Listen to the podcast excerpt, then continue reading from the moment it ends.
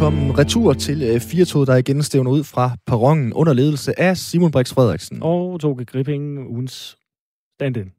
Ugens gæst. Ja. Ah, gæst. Kan vi godt kalde det? Åh, oh, det kan vi godt kalde os. Kan mig. Jeg er i hvert fald en af de få gæster, der får lov til at komme i studiet, kan man sige. Ja, ja, det er selvfølgelig rigtigt. Det er selvfølgelig rigtigt. Du er nærmest den eneste lige i øjeblikket. Ja. Hvis der er nogen, der har siddet og tænkt over, da vi sendte sammen øh, første time her, den her mandag, Simon ting, de to, de siger altså nogle seje ting en gang imellem.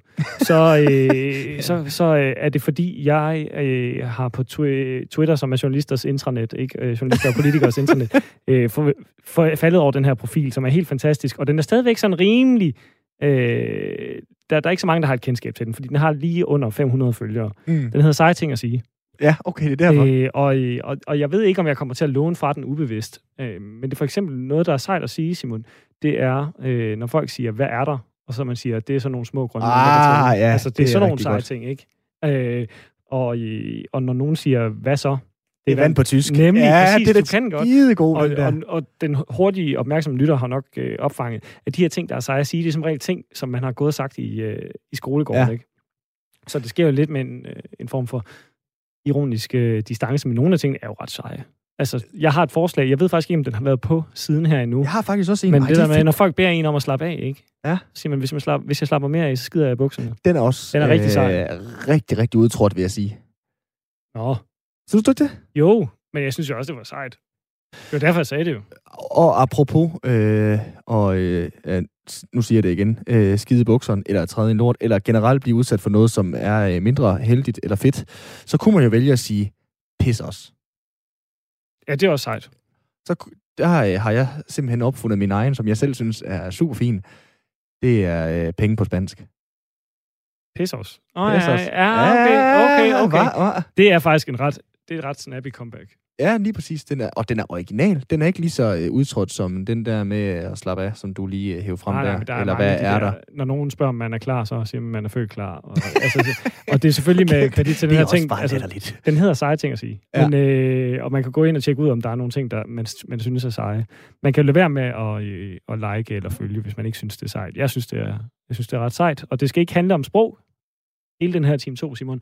Det var simpelthen bare lige et input, jeg Ja. havde til øh, i dag, fordi jeg er dybt fascineret af den her profil. Jeg bruger lang tid. Jeg bruger for lang tid på at sidde og følge med Ja. i, hvad der kommer af seje ting at sige. Jamen, øh, hvis du, kære lytter, har nogle seje ting at sige til Toge og jeg, så synes jeg da bare, at du skal ringe ind til os på 72 30 44 44. Hvis du har nogle seje ting at skrive, så kan du også det. Det, Det gør kan du på 1424 Yes. 1424, og så husker du at skrive R4 i sms'en, inden du øh, trykker send. Toge, hvis, du er ringer, du klar? hvis du ringer, så får du fat i vores producer, Lasse Toft, så han kan lige være sådan en form for øh, øreskænk. Jeg ved ikke, om det er sådan en bastardisering af ordet mundskænk, ikke? På, om det er sejt nok, det man har at sige. Inden, han, inden man kommer i radioen. Så Lasse, han tryktester den lige. Er det egentlig sejt? Fordi jeg ved, Lasse, han siger også mange tang, seje ting. Ja, det er rigtigt. Så I kan have en sej samtale. Toge, er du klar til den her time? Jeg synes, jeg, jeg har brugt de sidste 3,5 minutter på at illustrere, at jeg er pænt klar. Du er født klar. Jeg er følt klar. Ja, okay. Og kæft, så er jeg ikke engang, så sådan er jeg ikke engang op. Nej, men jeg er jo slet ikke sej nok. Hvordan kan du ikke fange den? Jeg er ikke sej En nok. katastrofe. Men kan du så ikke fortælle folk, hvad det er, de skal lytte til den her time? Jo, de skal i hvert fald lytte til øh, en klog mand, der har noget at sige om øh, vacciner, fordi tidligere i dag, der talte jeg med øh, læge og øh, professor ved Aarhus Universitetshospital og Aarhus Universitet, Ole Søgaard, om hvad udsigterne er nu her, når øh, der er landet sådan knap en, øh, en million vacciner i Danmarks skød, som vi ikke lige havde regnet med. Og så går turen videre til øh, Land of the Free, Home of the Brave, hvor at øh, vi skal følge nogle øh, danske svende, der er på isen, og det er ikke sådan noget Dancing with the Stars på is. Øh, det var en katastrofe, katastrofe da det program det oh, Gud, forsøgte ja. at gøre sin, det, sit indtog. Det er simpelthen øh, hockeyspillere i NHL. Simpelthen. Og jeg kunne faktisk godt, nu sender vi den også lige ud til lytterne, fordi det er også, i stedet for at kunne skrive seje ting, så kunne jeg godt tænke mig at få jer til at skrive ind til os på 1424 R4 først i sms'en. Hvad for en sports øh, begivenhed, sports, øh, hvad hedder sådan noget, øh, Toge, når man har opnået noget i sport, øh, sports merit, er Mm. den største og mest undervurderede i dansk historie. Er det stadigvæk EM92, eller er det Den At- under, mest undervurderede. Hvordan kan EM 92 være den mest undervurderede? fordi- Fordi... Det er jo en del af vores nationale identitet efterhånden. Ja, men jeg synes stadigvæk, at det er så grotesk vildt, at vi faktisk ikke var gode nok til at kvalificere os, og så vinder vi hele møg, da vi alligevel kom med.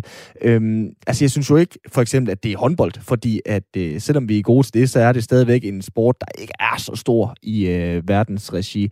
Det kunne være øh, Karoline Wozniacki, der ligger nummer et øh, på rigtig, rigtig mange øh, verdensranglister i tidens løb. Det kunne være, at øh, Danmark, på trods af, at vi nærmest ingen ishockeyhaller eller spillere har, alligevel spiller lige op med verdenseliten til øh, AVM og har folk, der render rundt over en hul.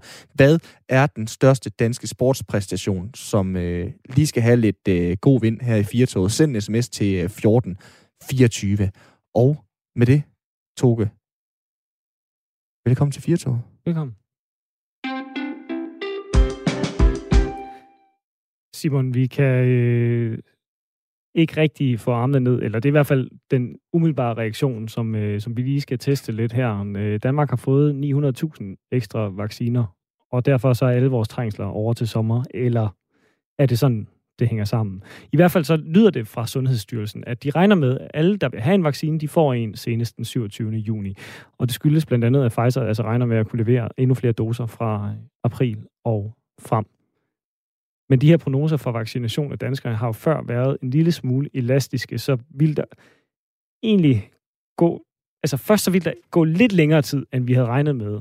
Så, øh, og nu har en million ekstra doser altså fået os tilbage til den oprindelige plan.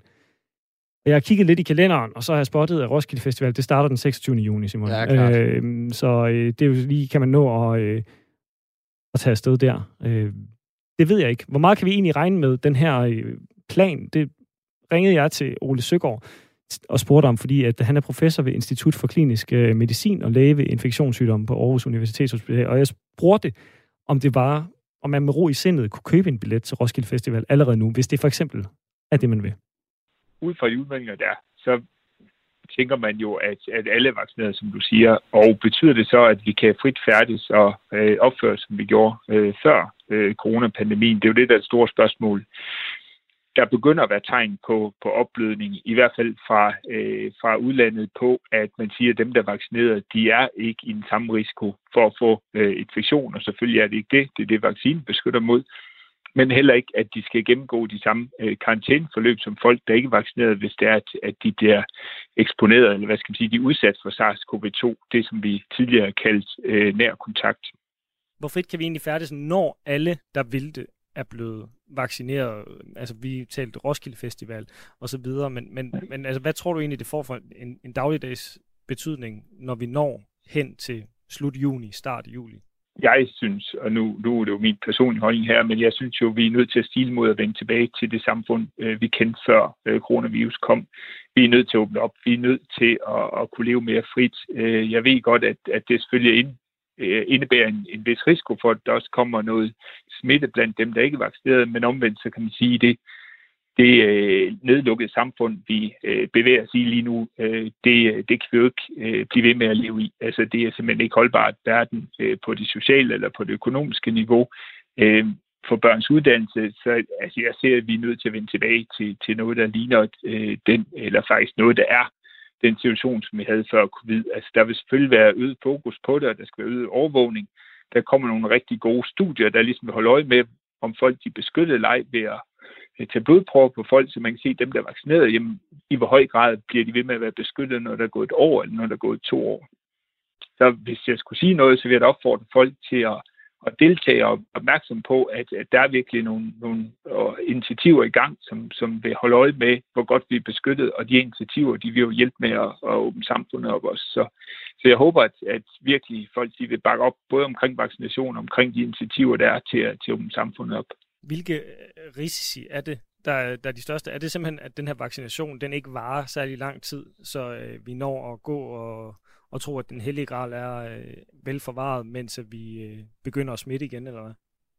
For mig at se, den største risiko, der er lige nu og her, det er jo, at nogle af de varianter, som øh, vi har hørt om fra for eksempel Sydafrika, der øh, ikke er dækket lige så godt af vaccinen som de varianter, vi kender, og de varianter, vi startede med øh, af virus her. Det er dem, vaccinen ligesom er bygget mod. Det er de varianter, vi startede med. Og nu ser vi så, at der kommer de her øh, nye varianter, øh, som er mindre følsomme. Og hvad betyder det? Jamen det betyder jo, at selvom man er vaccineret, så kan man måske være i risiko for nogle af de her varianter. En måde, man kan håndtere det på, det er ved at sige, så laver vi øh, sådan en, en boostervaccination, ligesom man kender det fra, fra andre vacciner, øh, for eksempel influenzvaccination, hvor man kan sige, at vi bliver måske nødt til at tilpasse vores vaccine øh, en gang om året. Øh, det kunne være en mulighed. Det kan også være, at det er en gang hver femte år, hvor man ligesom sørger for, at man er dækket ind for de nye varianter, der er nu opstået. Altså, jeg har svært ved at forestille mig, at den sydafrikanske variant, den kommer og fuldstændig ødelægger alle de her vaccinationstiltag, der er nu.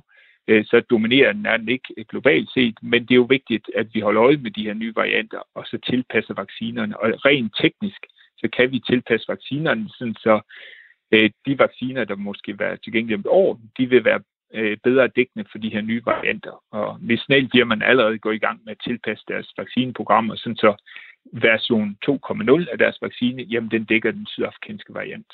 Men det virker til, at det foregår ekstremt meget på medicinalfirmaernes præmisser, det her? Altså, kan vi blive slået hjem af, at øh, Pfizer i næste måned siger, ah, okay, vi kan faktisk ikke levere så mange ekstra doser fra april og frem, som vi havde regnet med?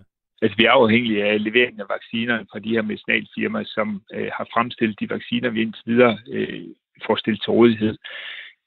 Vi har oplevet her i løbet af januar, at der kom færre vacciner, end det vi har regnet med, hvilket øh, hurtigt fører til en del skuffelse og helt forståeligt, fordi at man kan jo se, hvordan den her dato for, hvornår vi kan åbne op for vores samfund igen, den lige så stille bliver skubbet, hvis det er, at vi ikke får de vacciner, som øh, vi er stillet i udsigt.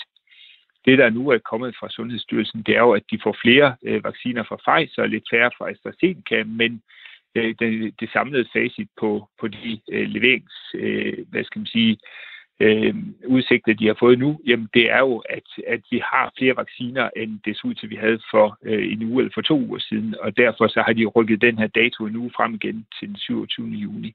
Men altså, ting kan gå galt selvfølgelig, men alt andet lige, så ser det ud som om, at medicinalfirmaerne øh, succesfuldt har fået skaleret deres produktion op, og at det nu kommer også til gode. Nu har de her prognoser været ændret en gang, hvor man ligesom øh, sagde, okay, det kan være, at vi bliver lidt forsinket i forhold til de oprigtige forventninger. Nu er vi så tilbage til, øh, til, til status quo. Altså, er det sådan en form for, for, dan, for dans frem og tilbage, vi kan regne med, der kommer til at, at være i de her prognoser igennem hele foråret, for hvornår alle er blevet vaccineret? Altså, vi kan nok regne med, at der kommer lidt justeringer i, i mængderne her, øh, som, som ugerne og månederne går fremad. Men overordnet set, så kan man sige, at den, øh, den øh, manglende leverance af vacciner, for eksempel de her Pfizer-BioNTech, som der var i januar, den hænger jo sammen med, at de skulle opskalere deres produktionsfaciliteter i Belgien.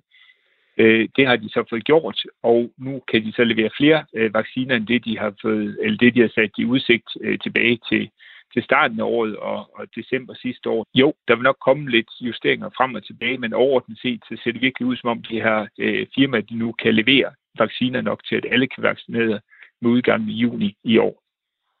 Ja, for hvem er det sådan reelt, der bestemmer det her, hvor mange vacciner Danmark får? Altså, hvordan dumper sådan en lille million øh, ekstra doser ned i, øh, i Danmarks skød? Danmark er jo gået sammen med resten af landene i EU om at lægge bestillinger ind på øh, en række forskellige vacciner. Øh, og det er jo det er jo det her EU-fællesskab, som, som øh, vi er bundet op på med, hvor mange vacciner får, hvor vaccinerne de, de øh, deles op efter øh, befolkningstal i de forskellige lande, sådan, så hvert land får sådan en lige procentdel i forhold til øh, befolkningstal. Så man kan sige, at vi, vi er jo i øh, både med de andre EU-lande, men det ser ud som om, at de ordre, der er lagt ind, nu begynder at, at, øh, at holde og, øh, og ligesom følge den prognose, som vi har håbet på. Har det været en god eller dårlig ting for Danmark at være medlem af EU, når man kigger helt snævert på øh, vaccineindkøb? Altså, det er jo helt klart, at der vil komme en eller anden form for øh, evaluering efter øh, covid-pandemien. Der har mange ting at, at tage fat i. Og en af dem er selvfølgelig, har vi, har vi ligesom sat sig rigtigt, når det kommer til vacciner, eller nærmere har EU sat sig rigtigt, fordi det er jo dem, der har haft mandatet til at forhandle på vegne af Danmark. Der er jo andre lande, der har været mere aggressive i deres forhandlinger end Danmark, for eksempel Israel, øh, hvor de har formået at indgå en speciel aftale med øh, Pfizer og BioNTech, øh, der har sikret dem øh, utrolig mange vacciner øh, fra start af, og de er jo oppe på, på en rigtig høj del af deres befolkning, der er vaccineret nu, øh, lang tid før, at, at andre lande overhovedet er, er nået hen over øh, de 3-4 procent, så, så er de jo øh, altså langt op de to cifrede antal øh, vaccinerede. Og det er jo fordi, at de har indgået en særaftale, og det kan de jo som, som enkelt land. andre lande har også gjort noget lignende, man kan sige, et stort land som England, de har jo deres egen vaccineproducent, hvor de ligesom har, har lavet en, en særaftale med AstraZeneca for at få mange af deres vacciner. Jeg synes nu overordnet set, det ser ud som om, at vi står et, et acceptabelt sted i EU. Man kunne altid ønske, at vi havde været lidt mere aggressive måske øh, med de her forhandlinger, men omvendt så kan man sige, at det kunne også have stået meget værre til. Ja, det er meget diplomatisk øh, svar. Kan man sige det sådan her, at øh, Israel og Storbritannien står pt. bedre end Danmark, når det kommer til vaccination? Ja, det, det synes jeg meget godt. Altså, man kan jo se på, øh, på øh, tallene og så se, at de har fået altså, vaccineret en langt, langt større del af deres befolkning, end, øh, end alle EU-landene har. Øhm, specielt Israel, tror jeg, mange kigger på og siger, at det, altså, det er faktisk ret imponerende, det de har opnået. Men altså, de har også, øh, de har også må gå på kompromis med mange ting. Øh, som jeg har forstået blandt andet, så kan de ikke øh, holde Pfizer ansvarlig for, øh, hvis der opstår øh, nogle svære bivirkninger, som, som, øh, som øh, viser sig hen ad vejen, jamen, så øh, har de gjort øh, Pfizer skadesløse, som jeg har forstået det i hvert fald. Kan vi, kan vi reelt bruge hurtige vaccinationer i Danmark til noget, hvis ikke resten af verden øh, følger, følger trop? Ja, det er jo noget af den diskussion, der, der pågår nu her. Det er, når nu den vestlige verden er ved at være sådan relativt øh, godt dækket ind med øh, høj vaccinedækning, hvad så med øh, den mindre udviklede og den mindre, øh, hvad skal man sige, økonomisk stærke del af verden? Øh, der vil det jo ikke være, øh, der vil ikke være særlig høj vaccinedækning, og der vil formentlig være betydelig smitte øh, med SARS lang tid øh, frem, som det ser ud lige nu i hvert fald. Det kan jo ikke undgå, at øh, hvis man rejser til et land, jamen, så er der jo større risiko for at blive eksponeret. Hvis man er vaccineret, øh, skulle man jo gerne være øh, beskyttet i ret høj grad mod at blive smittet, men altså, hvis ikke man er vaccineret, så kan det jo øh, være øh, hvad skal man sige, så kan det jo være forbundet med, med en vis risiko at rejse til de her lande, øh, hvor der er fortsat høj transmission, også selvom der er lav transmission i, i EU for eksempel. Så hvis man rejser udenfor til Afrika eller til Asien, jamen, så kan man være i høj risiko. Så det kan jo påvirke ens muligheder for at rejse ud, hvis man vælger ikke at få vaccinen, eller hvis man øh, af andre årsager ikke er i stand til at få vaccinen. Sådan lød det altså for Ole Søgaard, som er professor ved, Klinisk Institut, øh, ved Institut for Klinisk Medicin og læge ved infektionssygdomme på Aarhus Universitetshospital.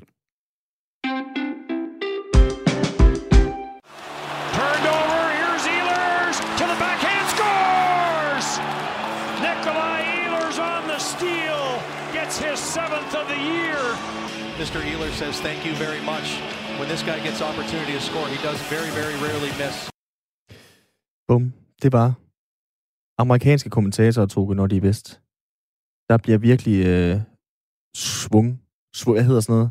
Der bliver virkelig lagt tryk på. Der er ja, svung på, når de øh, taler om det her. Og ham, de talte om, det er den til dato eneste danske vinder af Stanley Cup'en NHL. Verdens bedste ishockey Lars Eller, som øh, vandt den for øh, Washington øh, Capitals. Og det leder os jo fint og roligt ind på snakken om danskere i NHL. 14 danskere, de har siden Frans Nielsen fra Herning var den første skøjtet på den øh, kanadiske og amerikanske ishockey-is. Danskerne i NHL, en liga for sig, det hedder en ny bog om de danske spillere i verdens bedste ishockeyliga. Forfatteren bag har kigget på øh, de danske skøjte prinser, kan man sige. Næsten 25 år, så er han redaktør for den danske ishockeyligas egen hjemmeside, og øh, forfatteren, ham har vi slet ret med nu. Velkommen til, Michael Sivsø. Tak skal I have. Og tillykke med bogen. Ja, mange tak. Det er en glæde at få en bog ud. og den handler jo om danskerne i NHL. Der er titlen sjovt nok. Kan du ikke lige forsøge for os at sætte lidt i perspektiv, hvor stort er det, at der render danskere rundt i verdens stærkeste ishockeyliga?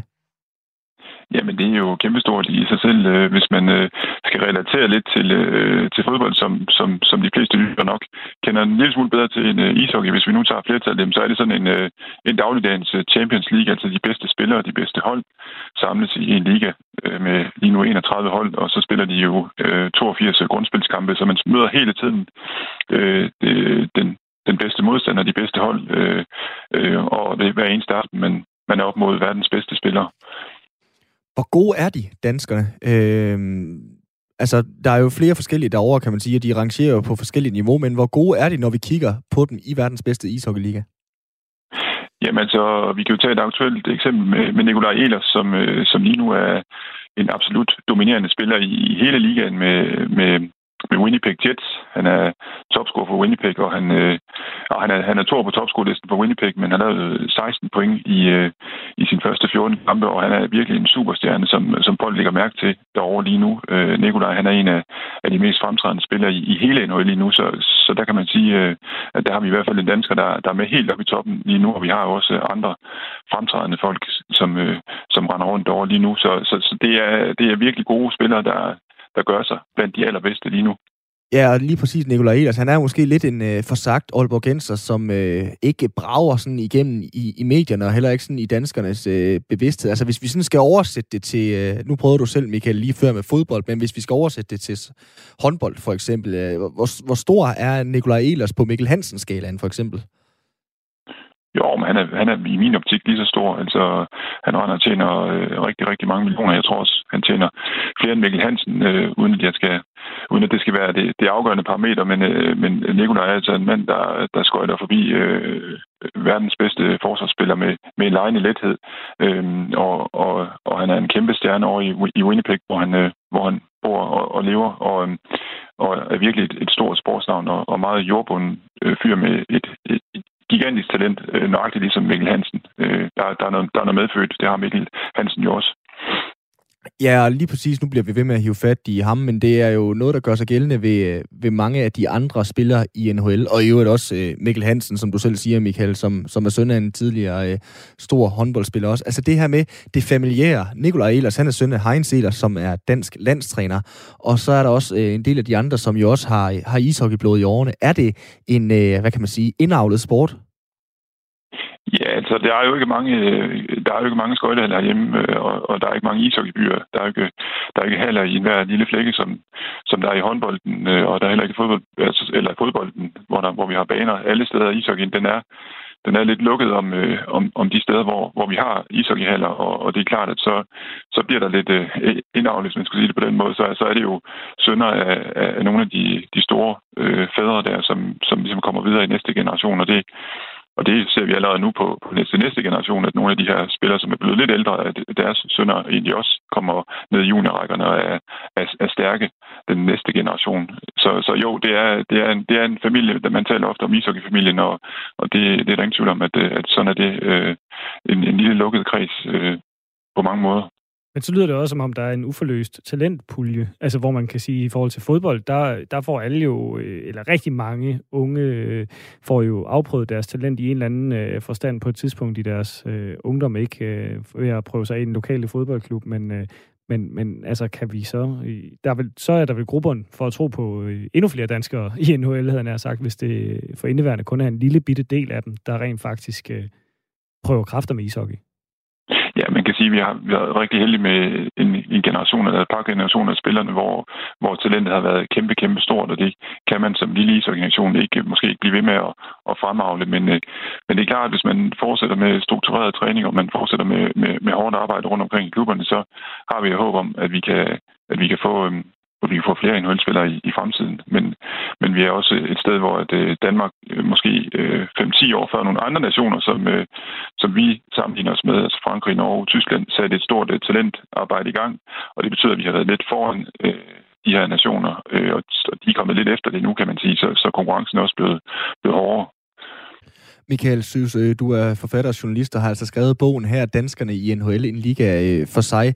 Du har dækket ishockey øh, i, i næsten 25 år, som vi fik sagt, og det er jo en af mine kæpheste, det er, at jeg synes, at der er lidt for lidt anerkendelse til det, der bliver præsteret af de danske ishockeyspillere. Lidt på samme måde som Karoline Wozniacki, synes jeg også først fik rigtig anerkendelse for, hvor stort det reelt var, at hun var verdens bedste i så mange år efter at hun stoppede sin karriere. Øhm, hvor stor en sport er ishockeysporten? I hvert fald i Kanada er det kæmpestort, så stort, som man nok ikke kan, kan forestille sig øh, herover. Selvfølgelig også nogle steder i USA, men, men hvis vi tager Kanada som udgangspunkt, øh, hvor der er syv NHL-hold. Hvis du, øh, hvis du tager til Toronto, jeg var derovre øh, sidste år, lige, ja, for et år siden, lige inden coronaen lukkede ned for det, øh, så kan du øh, tænde dit tv om morgenen, og så kan du starte øh, sportskanalen over, så er der ishockey i, i tre kvarter, og så er andet sport i det sidste kvarter af, af nyhedsteamen på, på TSN, som sportskanalen hedder derovre, og alt det bliver analyseret til bunds. Så kan du gå ned i, i hotellobbyen, som, som jeg også gjorde derovre, så kan du læse om øh, om øh, ishockey på forsiden af sporten, og så kan du ellers gå ud, og så kan du se øh, juniorkamp om eftermiddagen, og, og så måske en NHL-kamp øh, om, om aftenen. Øh, og jeg var så heldig, at jeg så en, øh, en AHL næstbedste række, en, en formiddagskamp derovre, hvor de havde inviteret 5.000 skolebørn til, til kamp øh, med, med Torontos, kan man sige, udvikling, udviklingsreservehold. Så det er mega, mega stort derovre.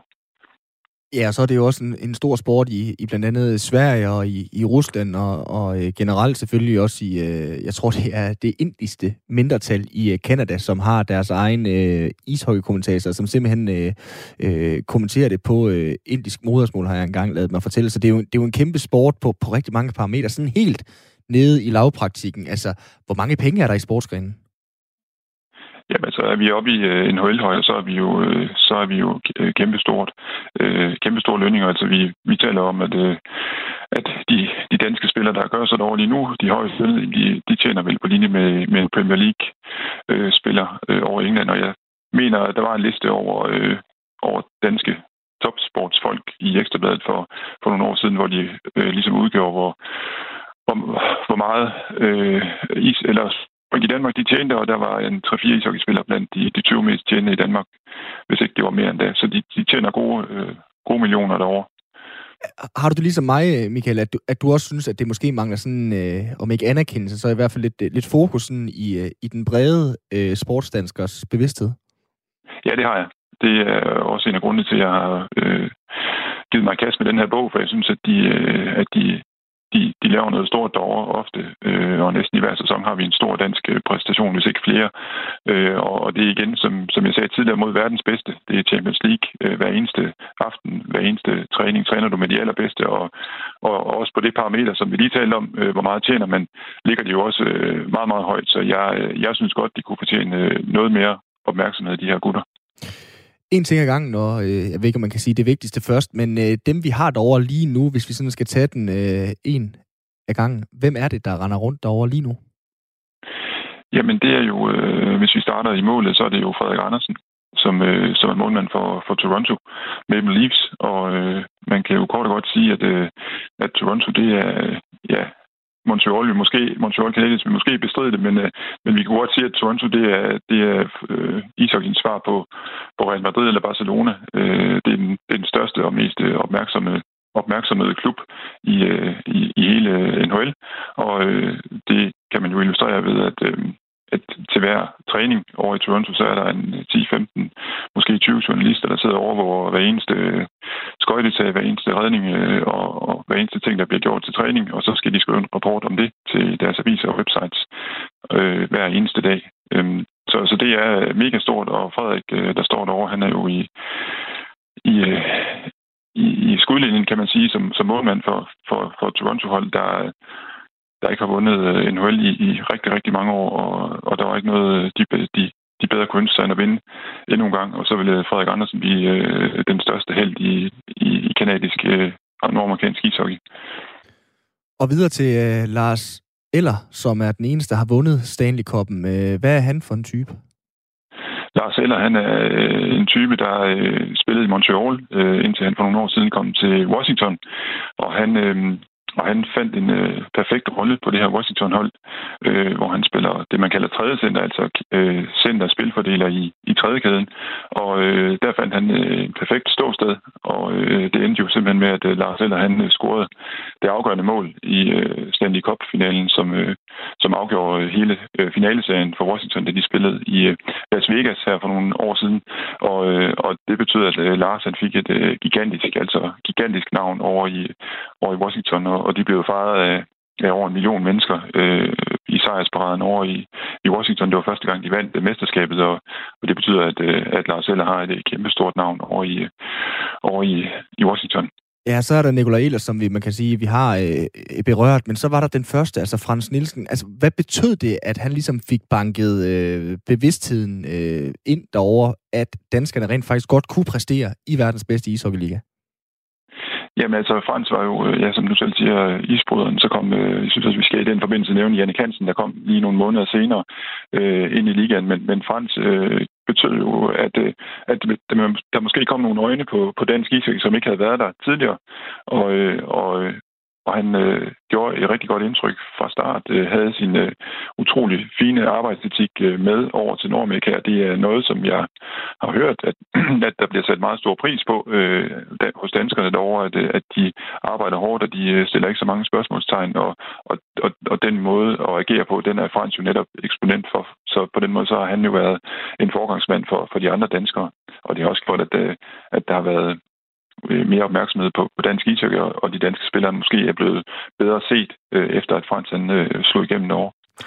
Altså, nu kaldte jeg det jo, og det er der jo ikke... Øh, der er jo rigtig mange, der har gjort ligesom mig, jeg kaldt det en humlebis historie, at Danmark er så øh, forholdsvis gode til ishockey, når man kigger på, på oplandet, baglandet og vores muligheder. Er vi lige nu der, hvor vi siger, at det her det er guldalderen, og om 10 år, så er vi måske tilbage i... Øh, VM, og øh, vi har ikke så mange NHL'er og så videre der. Er, er vi nu der, hvor vi skal huske at sætte pris på det, vi har? Det er der ingen tvivl om. Altså, jeg tror ikke, vi er tilbage i BVM. Det, det tror jeg simpelthen ikke. Vi har en, en stor spillermasse i Danmark, og det skal nok, det skal nok gå med landsholdet, men, men det er klart, at lige nu har vi altså, som vi, nu har vi lige været nogen igennem, og jeg synes, at vi skal nævne øh, de, de to sidste, Oliver Bjørkstrand og Patrick Russell. Øhm, der, der er rigtig, en rigtig god øh, spillermasse øh, i, i, i dansk ishockey over i NHL lige nu, og ja, vi kan ikke forvente, at vi har øh, Nikolaj Ehlers med, med 16 point i 14 kampe, og vi har Oliver Bjørkstrand med, øh, med, med, med 12 point i 16 kampe, Frans Nielsen med, med 900 kampe, Lars Eller som uh, tidligere stand i kopmester, Frederik Andersen som, som målmand for verdens største hold, og Patrick Russell, som, uh, som spiller på, på Edmontons uh, uh, hold i kæmpestort uh, kanadisk by også. Det kan vi ikke forvente at have år efter år, og måske ikke om 10 år, så vi skal virkelig sætte pris på det, vi har, det, vi har haft også. Altså, den her øh, bog, Michael, altså, nu har jeg jo selv været ude og se ishockeykampe i, i Danmark, og det er jo, øh, jeg ved ikke, om man kan sige en speciel flok mennesker, men det er i hvert fald nogen, øh, som, øh, som har ishockey ind under huden, der, fordi regelsættet måske også gør, at øh, man skal forstå det, før det er fedt at, at se den her sport. Den her bog, du nu har lavet, er det en af der skal læses af dem, der øh, kommer i hallerne i Vojens, i Herlev, i Herning, og hvor det nu ellers kunne være? Eller er det en, som kan gøre, at folk får øjnene op for, at det her det er altså en kæmpe sport, hvor danskerne overpræsterer i forhold til, hvad man kunne regne med? Det er klart, at det, den rammer jo lige ned i hjertet forhåbentlig på, på ishockeyfansen herhjemme, øh, fordi at det er jo deres, øh, deres, de, de, de store navne, og dem, dem vi ser op til herhjemme. Men, men jeg håber da også, at vi kan komme, komme lidt ud øh, i bredden hos øh, sportsfans generelt, så folk de kan få øjnene op for, hvor, hvor stort øh, det er, øh, det de render og har rendt og lavet over i, over i Nordamerika. Så, så, så jo, øh, selvfølgelig er det en, øh, øh, min gave, eller hvad kan man sige, til ishockeyfansene, men jeg håber også, at rigtig mange sportsfans øh, øh, også vil, øh, vil, vil tage den med hjem og, og læse øh, over, om de her øh, gutter, fordi det er altså også nogle gode historier, de fortæller os, selvom man ikke har gået ned i, i i Vojens eller, eller Aalborg eller Rungsted øh, hele sit liv. Michael Søs, øh, tillykke med bogen, og øh, tak fordi du gad at være med her. Det var øh, så lidt, og mange tak, fordi jeg måtte være med. Selv tak. Altså øh, forfatter til bogen Danskerne i en øh, liga for sig. Vi har fået en sms på det faktisk også, Toge, hvor øh, vores øh, lytter skriver, ishockey er klart en sportsgren, hvor niveauet er højere, end hvad befolkning og træningsfaciliteter taler for. Svømning er en anden sport, hvor Danmark overpræsterer i forhold til faciliteter og økonomiske ressourcer for klubber og for svømmere. Det er jo et eller andet sted, synes jeg i hvert fald, en fantastisk vidnesbyrd om, hvad det her øh, foreningsliv også kan, fordi øh, så er der de her få ildsjæle, som gør, at øh, vi brænder igennem, og lige pludselig så har vi altså nogen, der øh, render rundt i øh, verdenseliten, fordi at der er lige præcis det her øh, miljø. Øh, meget kan man sige om Karoline Wozniacki. Det var jo ikke ligefrem øh, tennismiljøet i Danmark, der gjorde, at hun bragede igennem. Det var øh, en relativt ihærdig datter og far, som øh, brugte timer og ja. timer på det.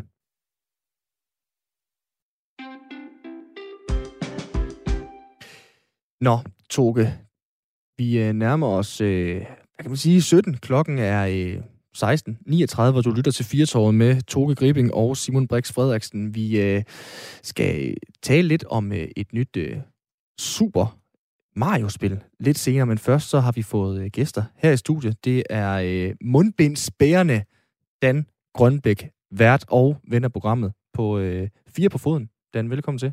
Nu skal jeg være sikker på, at det er den rigtige øh, mikrofon, jeg har tændt på. Prøv lige at sige goddag. Jamen, pænt goddag. Og tak for øh, ven af programmet. Det synes jeg, der er en opgradering. Jamen, det er rigtigt. Vi kan gøre ligesom natholdet. Det er sådan noget, de det har øh, flueknippet på, og så kan man blive øh, venskabsprogram øh, der. Jeg tænker, øh, når vi alle er på Radio 4, så er øh, Fire på Foden og øh, Fire Toget vel alle venskabsprogrammer. Det skal man ikke tage for givet. Ellers så bliver folk sure på os. Hvem, hvem er I træt af? Er der nogen, kan man komme i øh, bad standing hos Firtoget? Det kan du sagtens. Det kommer an på, hvad du siger de næste øh, fem Jeg vil minutter. sige, siden. at, øh, Modtaget. du, at Due, hun øh, skal kigge sig over skulderen. Nå, modtaget. Nej, nej. Nå, hun har også det fede du sendtidspunkt. det er ikke fair, når formiddagen. nu, nu, nu, hun ikke er her. Så Nej, skal jeg ikke stå, men øh, vi, har, vi har det også godt med Due. Ej, det er godt. Fire på Foden i dag. Ja. Dan Grønbæk, hvad skal det handle om? Jamen, det skal handle om en del forskellige ting. Altså for det første, så altså, vi har jo ligesom programmet delt op i de her to øh, dele, hvor vi i den første time kigger lidt ned i, hvad skete der i den forgangne uge, øh, går lidt rundt, men i anden time, det er der, vi for alvor spreder øh, fortælleglæden ud og øh, fodboldfascinationen. Og der skal vi i dag en tur til Færøerne, og der vil den øh, også relativt kompetente fodboldentusiast øh, derude sige, hvorfor i himlens navn skal vi det? Fordi der er ikke ret meget øh, fodboldmæssigt at komme efter på færgerne. Skulle man tro i hvert fald, hvis man kigger på øh, de internationale ranglister og sådan nogle ting. Nu øh, kan det være, at jeg træng, øh, tvinger en præmis ned over hovedet på dig. Dan, Velkommen til. fordi, øh, vi har lige talt ishockey Ja. og danskere i NHL. Ja. Humleby-historie og øh, alle den slags øh, klichéer, som jo trænger sig på i sportens verden, som øh, de fleste holder af. Ja. Fodbold på færøerne. Er der Ja. også lidt humleby over det også? Øh, nok mere på den måde, at man kommer som en kæmpe stor biart og bare øh, smadrer ind i en kube, hvor der egentlig ikke er plads til en. Altså, fordi det er jo ikke... Når du kommer til NHL, så er du en lille bitte øh, bi i en meget, meget stor have, for at blive din øh, skønne metafor. Og når du kommer til Færøerne, så er du den der fede humlebi, der ikke engang kan komme ind i blomsten. Altså, fordi ligaen er så lille, som den er. Og Færøernes fodboldkultur... Altså, det er vi taler om et land med et indbyggertal på 52.000. Altså, det er jo... Det er ikke mange, vi har at tage. Ej, der er ikke meget at vælge imellem. Så kan vi så summere lidt ned og sige, der er cirka 50-50 mænd og kvinder. Der er 27.297 mænd, tror jeg. Af dem, der er det godt og vel 7.000 styks, der er i den fodbolddygtige alder, mellem 15 og 39. Du kan selvfølgelig også godt være ældre, hvis du er Gianluigi Buffon, men, men Mm. det, man normalt spiller fodbold øh, på højt niveau. Og af de der 7.000 mennesker, der kan det altså sig gøre at drive en liga med 10 halvtidsprofessionelle klubber. Og derudover have et landshold, der lige basker Grækenland et par gange i EM-kvalifikationen for et par år siden. Så, og det, er jo det, der er ekstremt fascinerende. Altså, hvad er det, hvordan, hvordan kan man som lille bitte øh, have simpelthen nakke oddsene, og alligevel producere nogle bier, der, øh, der kan finde ud af at stikke? Ja, hvad kan de? Altså, hvad er de lykkes med øh, deroppe? Når man ser billeder på øh, de sociale medier af fodbold på færøerne, så er det typisk noget med, hvis du sparker over mål, så mister du også din bold, fordi så ender den ude i Atlanterhavet. Ja, det er jo de der van, vanvittige billeder, der går rundt omkring på sociale medier en gang imellem, med fodboldbaner, der bare ligger øh, helt øh, åndssvagt smukt, altså med, med øh, vand lige bagved, og øh, jeg vil sige, øh, gejs og hvad vi ellers har, det har vi nok ikke lige deroppe. Men, men, men altså, det er, jo, det er jo det, der er ved det, men, men fodbold på Færøerne er jo en øh, bibeskæftigelse, for mange i hvert fald. Altså, du arbejder, og så tager du altså ud i, i et land, hvor det blæser usandsynligt meget. Øh, bruger du lige en 3-4 aftener om ugen på at, at spille fodbold ved siden af, så ovenikøbet og spille kamp hver weekend. Øh, og det er, jo, øh, altså, det er jo det, der er så fascinerende. Og alligevel så har vi jo alle sammen fulgt med i historien her det seneste år. Fordi hvorfor er det lige nu, vi kigger på færøsk fodbold? Jamen, det var jo den liga, hvor Ekstrabladet og hvor øh, norsk tv lige pludselig købte rettigheder til i foråret, da den første Ah, ah, ja. kom i går. Fordi de spillede stadig. Der var ikke nogen øh, coronatilfælde på færøerne, så de spillede bare bold deroppe. Så kunne vi andre sidde og nyde det.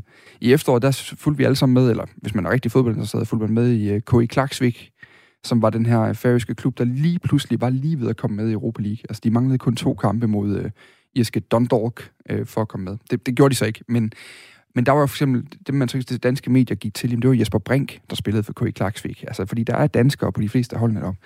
Øh, vi har også Jonas Dahl, tidligere træner i Horsens og Esbjerg, og øh, jo manden bag øh, Hobros eventyr øh, for nogle år tilbage, da de kom i Superligaen. Jamen, han er også træner for HB Torshavn deroppe nu. Et job, han overtog for Jens Bertel Asgaard, som flyttede hjem og blev træner for Horsens. Så danskerne har jo en eller anden fantastisk indflydelse på det her land, og øh, også i fodboldforstand. Øh, forstand. og, og, øh, og jeg tror, at hvis du spørger dem, senere i dag kommer jeg til at spørge Lars Olsen, tidligere EM-held og, øh, og tidligere landstræner for Færøerne, hvad det egentlig er, de kan deroppe. Han siger jo det her med, men, men det, er jo, øh, det er jo bare et hårdt arbejdende folkefærd. Altså han fortæller, fortæller en, er det tid til en kort anekdote? Ja, lad os da Ja, komme. kom med lad os da Ja, bare Lars skal nok fortælle den endnu bedre efter kl. 18, så du skal stadig tune ind og lytte der, øh, fordi jeg kan slet ikke gøre ham ære for den. Men han fortalte om en pressekonference, han var øh, på. Jeg tror, det var i Rumænien, i sin tid, der var tilbage i EM-kvalifikationen i 2014, 15 stykker. Og øh, hans anfører for landsholdet, Frode Benjaminsen, han kunne ikke tage med til Rumænien og spille den her landskamp. Han skulle på arbejde. Der var ikke noget at gøre. Så han sidder på den her pressekonference, og de her rumænske journalister, som jo er vant til sådan relativt store fodboldnavne, som mm. Christian Kivu og Adrian Motu og hvad vi ellers har haft dernede fra.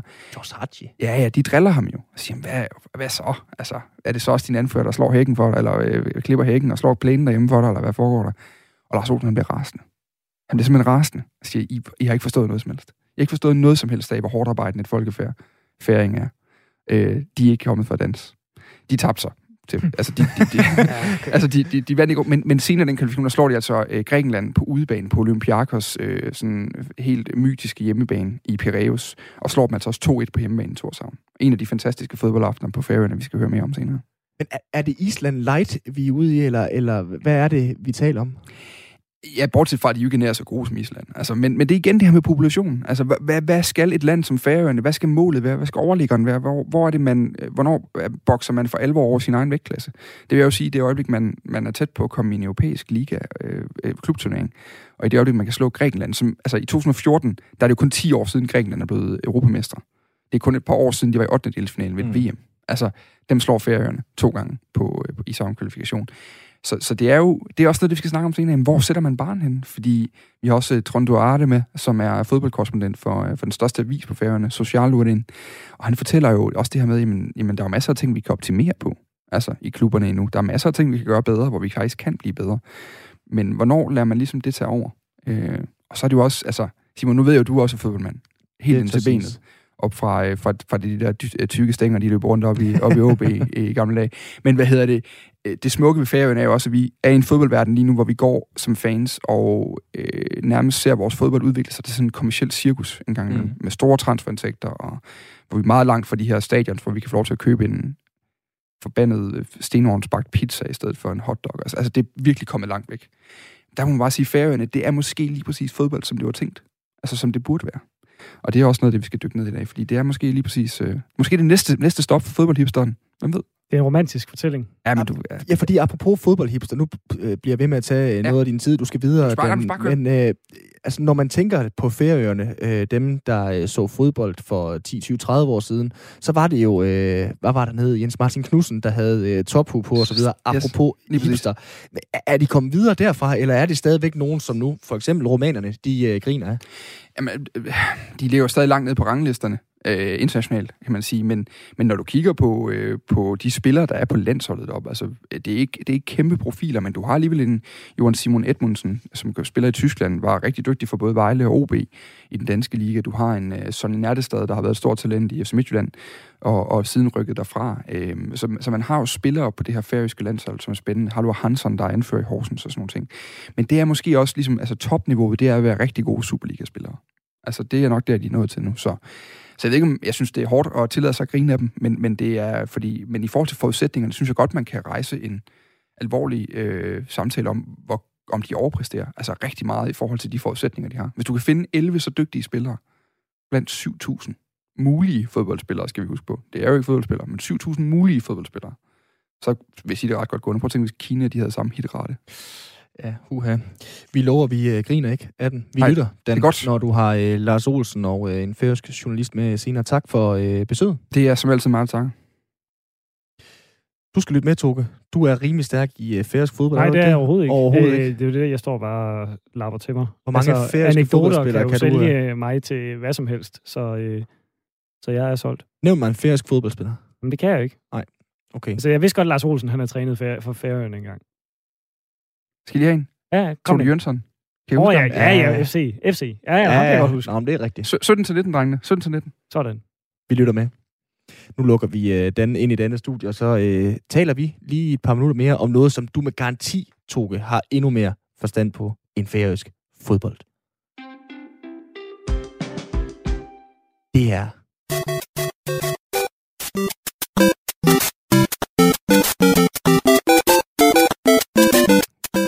Lade den køre? Den kører i 1 minut og 10 sekunder mere. Ja, det er den udødelige, udødelige lyd af Super Mario. Hvor meget har du spillet det? Jeg har spillet væsentligt mere Mario Kart, end jeg har spillet Super Mario. Og prøv lige at oversætte. Hvad er forskellen? Jamen, Mario Kart, det er det her bilspil. Altså, det er dybest set sådan et racerspil, hvor at, Mm. mm. øh, det, du kan samle forskellige ting op undervejs, og så kan du kaste med ting. Altså, så kan du kaste med, øh, hvad hedder sådan noget, skildpaddeskjolde. Det er jo Mm. en, altså en ting i Super Mario-universet, de her øh, røde og grønne skildpaddeskjolde. Så der er en masse forskellige ting, du kan kaste med. Så vidt jeg husker, er det også i Mario, at, øh, at du kan smide bananer bagud og sådan noget i Mario Kart. Så det har jeg spillet en del. Jeg har ikke spillet så meget de der platformspil, men Nej. det er jo sådan et, vi taler om her. Altså, det var jo den her lyd og det her spil, det var noget, som rigtig mange født i 80'erne og øh, måske også i 70'erne har øh, kendt og øh, elsket. Altså, Super Mario er den mest genkendelige videospilskarakter i verden. Spilserien, den har indbragt mere end 30 milliarder dollars, og er kun overgået af, Pokémon-serien, som så også i parentes bemærket har indtjent det øh, tredobbelte. Men det er jo, altså, det er jo en kæmpe sag. Og hvorfor taler vi så om det, Toge? Det gør vi jo selvfølgelig, fordi der nu er kommet et spil nummer 23 i tak. rækken. Super Mario 3D World plus Bowser's Fury. Ja, fordi Super Mario World-konceptet er vist lidt ældre, men så er der så kommet en ny udgave af det her. Mm. Og det er så kommet til øh, Nintendo Switch. Du er øh, Firtos spilekspert. Okay, nyudnævnt. Ja, nyudnævnt. Jamen, titlerne, de øh, hænger løst her i Yes, programmet. ven af programmet Ja. ja. og, og spilekspert og ugens gæst. Altså, jeg har jo fået at vide af mine kammerater, at jeg er sådan en type, der har været øh, i øh, koma hele vejen op gennem 90'erne, fordi at de her spil her, dem har jeg aldrig rigtig sprunget på, fordi at når jeg endelig prøvede dem, så var jeg så langt bag efter de andre niveaumæssigt, altså synes jeg ikke, det var fedt. Så sådan noget som Mario, Var det, ikke, det har jeg sgu gang- aldrig rigtig spillet. Mario, det spillede man sgu da selv. Hvordan kan du så have været bagefter de... Ah, man har selvfølgelig siddet ved siden af hinanden. Ja, og jamen, fordi så når de andre sagde, nu er jeg hjem, kommet og til... så gå i bootcamp, og så sige, ved du hvad, jeg, jeg er syg. Nej, fordi jeg synes- af ugen, og så bare sidde derhjemme og træne. Nej, fordi jeg vidste jo, at alle de andre, de var øh, nået til øh, spil 2, 3 og 4, eller øh, Ah, level øh, ja, et eller andet 100, og jeg lå på level 1. Jeg synes, det var forfærdeligt. Det er det samme, der har gjort sig gældende på, på Counter-Strike. Det eneste, hvad, det eneste spil, jeg måske har været relativt dygtig til, det er øh, Crash Bandicoot. Og dem laver de også stadigvæk. Altså de her nostalgi-trips her, som man kan gøre med Mario-spillene, som lige er Nå, kommet jamen, så er du nummer bare en 23. Playstation-mand, i stedet for en Nintendo-mand.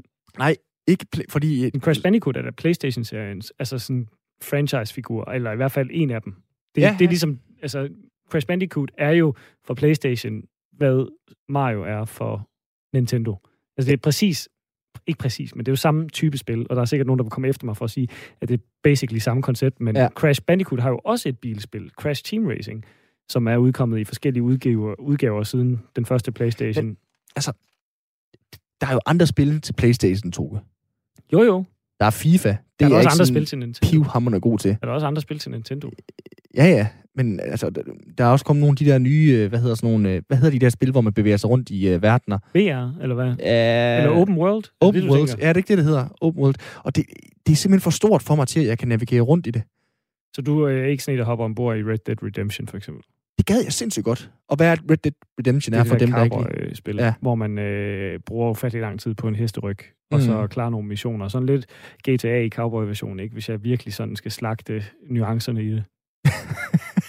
det gør helt ondt på dig, gør det det? Nej, nej, det gør det ikke, for jeg er ikke, øh, jeg er ikke så, altså jeg er ikke så øh, forelsket i, øh, i, de her, i de her spil, hvor Mario har jeg sådan lidt mere sådan et form for nostalgisk forhold til, ikke? Øh, men det er sjovt, det der med, det kommer på Switch nu, ikke? Ja. Switch, det er jo den der, man kan sidde med. Hvad er det? Ja, men ja, så vidt jeg husker, nu skal vi være sikre på, at jeg ikke siger- siger noget helt forkert, men, øh, men Nintendo Switch, ikke? Det kommer uh, Super Mario 3D Yes, ja, men jeg skal bare være sikker på. Jo, jo, jo, Switch. Nintendo Switch. Ja.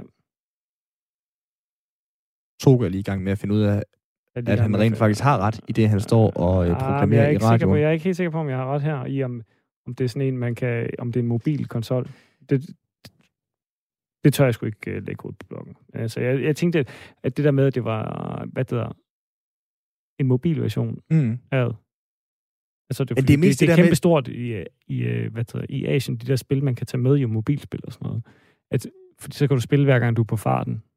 Ja, det giver god mening. Men jeg synes jo, det er fascinerende, at den her øh, nostalgi-trip, som et Super Mario-spil øh, er, eller Crash Bandicoot, eller øh, hvad det nu kunne være, de her open world øh, gennemfører og øh, alt muligt spil, at de stadigvæk har en, øh, en lødighed. Altså, jeg har en kammerat, som har øh, en af de nyere Playstation, men, men de spil, jeg spiller, når jeg er på besøg ved ham, det er sgu da stadigvæk de gamle øh, Crash Bandicoot-spil.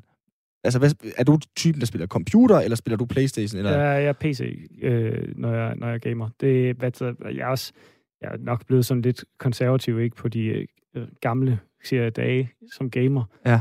Jeg er ved at være deroppe af. Øh, men, men altså, jeg, jeg spiller ikke så mange nye spil. Øh, jeg vil gerne prøve alt det nye. Ja. Men jeg synes simpelthen ikke, at jeg gamer ofte nok til, at, øh, at, at man vil kaste sig over det. Men det er jo også en religion. Altså, er du konsol, eller er du til PC? Man kan ikke være øh, både og. Og oh, det kan du godt. Men der, er, der har været sådan... altså, online, jamen online, der, der er der sådan en konkurrence, ikke? Altså, ligesom, du kan ikke både være til Xbox og Playstation, vel? Du kan ikke... Altså, Nintendo er sådan lidt den der mærkelige øh, bror, der sidder over i, øh, i hjørnet, og som, øh, og som alle, der er ikke sådan... Altså, der er ikke så meget konkurrence lige Mm. på den front. Det, er, det, det, er meget, det kan blive meget autistisk en gang imellem inden for, for, øh, for gamerverdenen. Men øh, jeg, har, jeg har ikke rigtig givet PlayStation siden, at, øh, at jeg fik en PC, der kunne trække nogle fede spil. Okay, og hvad spiller du? Men den spiller du jo så ikke hverken Super Mario eller Crash Bandicoot eller noget af den slags på? Nej, det gør jeg sgu ikke. Det, altså, det er, hvad der, det er Counter-Strike, det er zombiespil, det er sådan lidt, hvad der øh, er kommet efter. Så er der noget, der hedder Valorant, som er øh, relativt nyt også. Altså, sådan, de fleste vil nok afkode mig rimelig hurtigt, som en, der godt kan lide skydespil. Ikke? Så er platformspil svært at komme efter. Okay. Skal vi parkere den her? Ja tak, fordi at, øh, jeg føler lidt, at jeg står her og skal øh, og, og, øh, og, og står på mål for, øh, for, for, for, for, for hele, hele spilverdenen. Der er, der er mange... Men det, det, det er jo det, man skal som ekspert. Det er, Det er jo det, det, det, er det gode ved, at Jamen, ekspert du ikke er en beskyttet titel, Ja, og rigtigt. at du øh, nu vender programmet også er udnævnt til programmets Ja. spilekspert. Jo, jo, men altså, ved du hvad, hvis, altså, køb alle spil, siger eksperten. Simpelthen. Toge, skal vi øh, forsøge at lukke øh, programmet lidt ned for i dag? Lad os prøve det. Hvad skal vi øh, sige? Skal vi sige, at vi er tilbage igen i morgen? Øh, det er vi jo, i hvert fald. Ja. Så fik vi også sagt det, kan Ja. man sige. Så det var one-two punch. Øhm, Simpelthen. Toge Gribing og Simon Brix Frederiksen vender tilbage med Firtoget i morgen fra klokken øh, 15. Her og nu, der øh, skal du lytte til et øh, specialklassen, hvad en tro, og når det er slut, så er der en omgang nyheder klar til dig her på Radio 4. Så er det altså, at du kan lytte til Fire på Foden senere i aften, hvor Dan Grønbæk blandt andet taler noget så sexet og spændende som færøsk fodbold. Det lyder som noget, der bliver spillet i det vejr, vi har udenfor lige her og nu, men øh, det er altså også noget, som øh, du kan blive lidt klogere på med den anden. Blandt andet den tidligere færøske landstræner, men også tidligere øh, EM92 guldvinder, som altså om nogen må vide noget om, hvad det vil sige at være øh, humlebi og øh, boks over evne. Lars Olsen. Toge, i dag der øh, har vi øh, talt lidt om en masse forskellige ting. Vi har både talt øh, Valentin, vi har talt danskere i NHL, vi har også talt om vacciner, og øh, har du lyst til at lytte til det, som vi har talt om, så kan du gå ind og finde det på din øh, forskellige øh, podcast-tjenester, hvor du bare søger på øh, Firtoget, og så kan du lytte til både det her program, men også en øh, masse andre. Vi er tilbage igen i morgen. Tusind, tusind tak, fordi du lyttede med. Ha' det godt. Hej.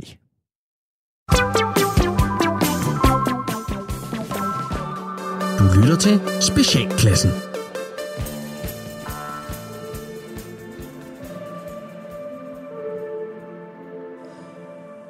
Velkommen til Astrologikus, dit ugentlige kig ind i horoskopernes forunderlige verden.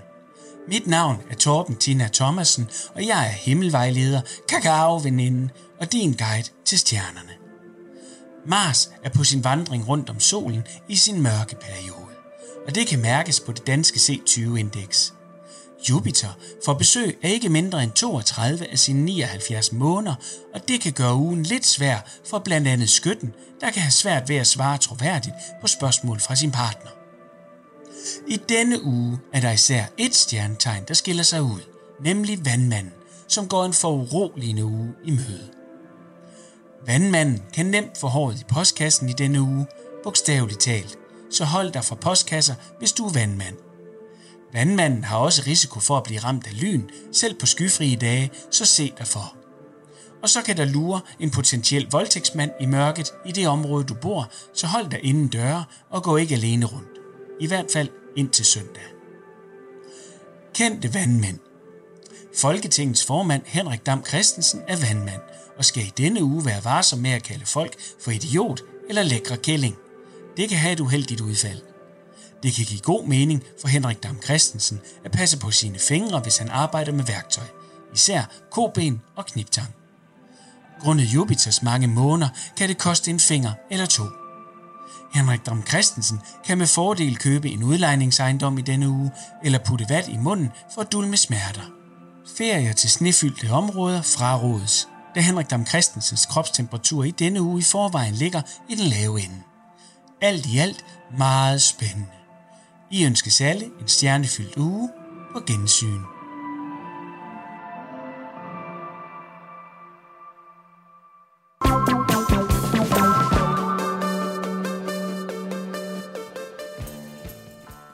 Det var endnu en omgang specialklassen. Dem får du også igen i morgen her nu, der rammer klokken 17. Det betyder, at der er nyheder her på Radio 4. Firtoget takker af for i dag.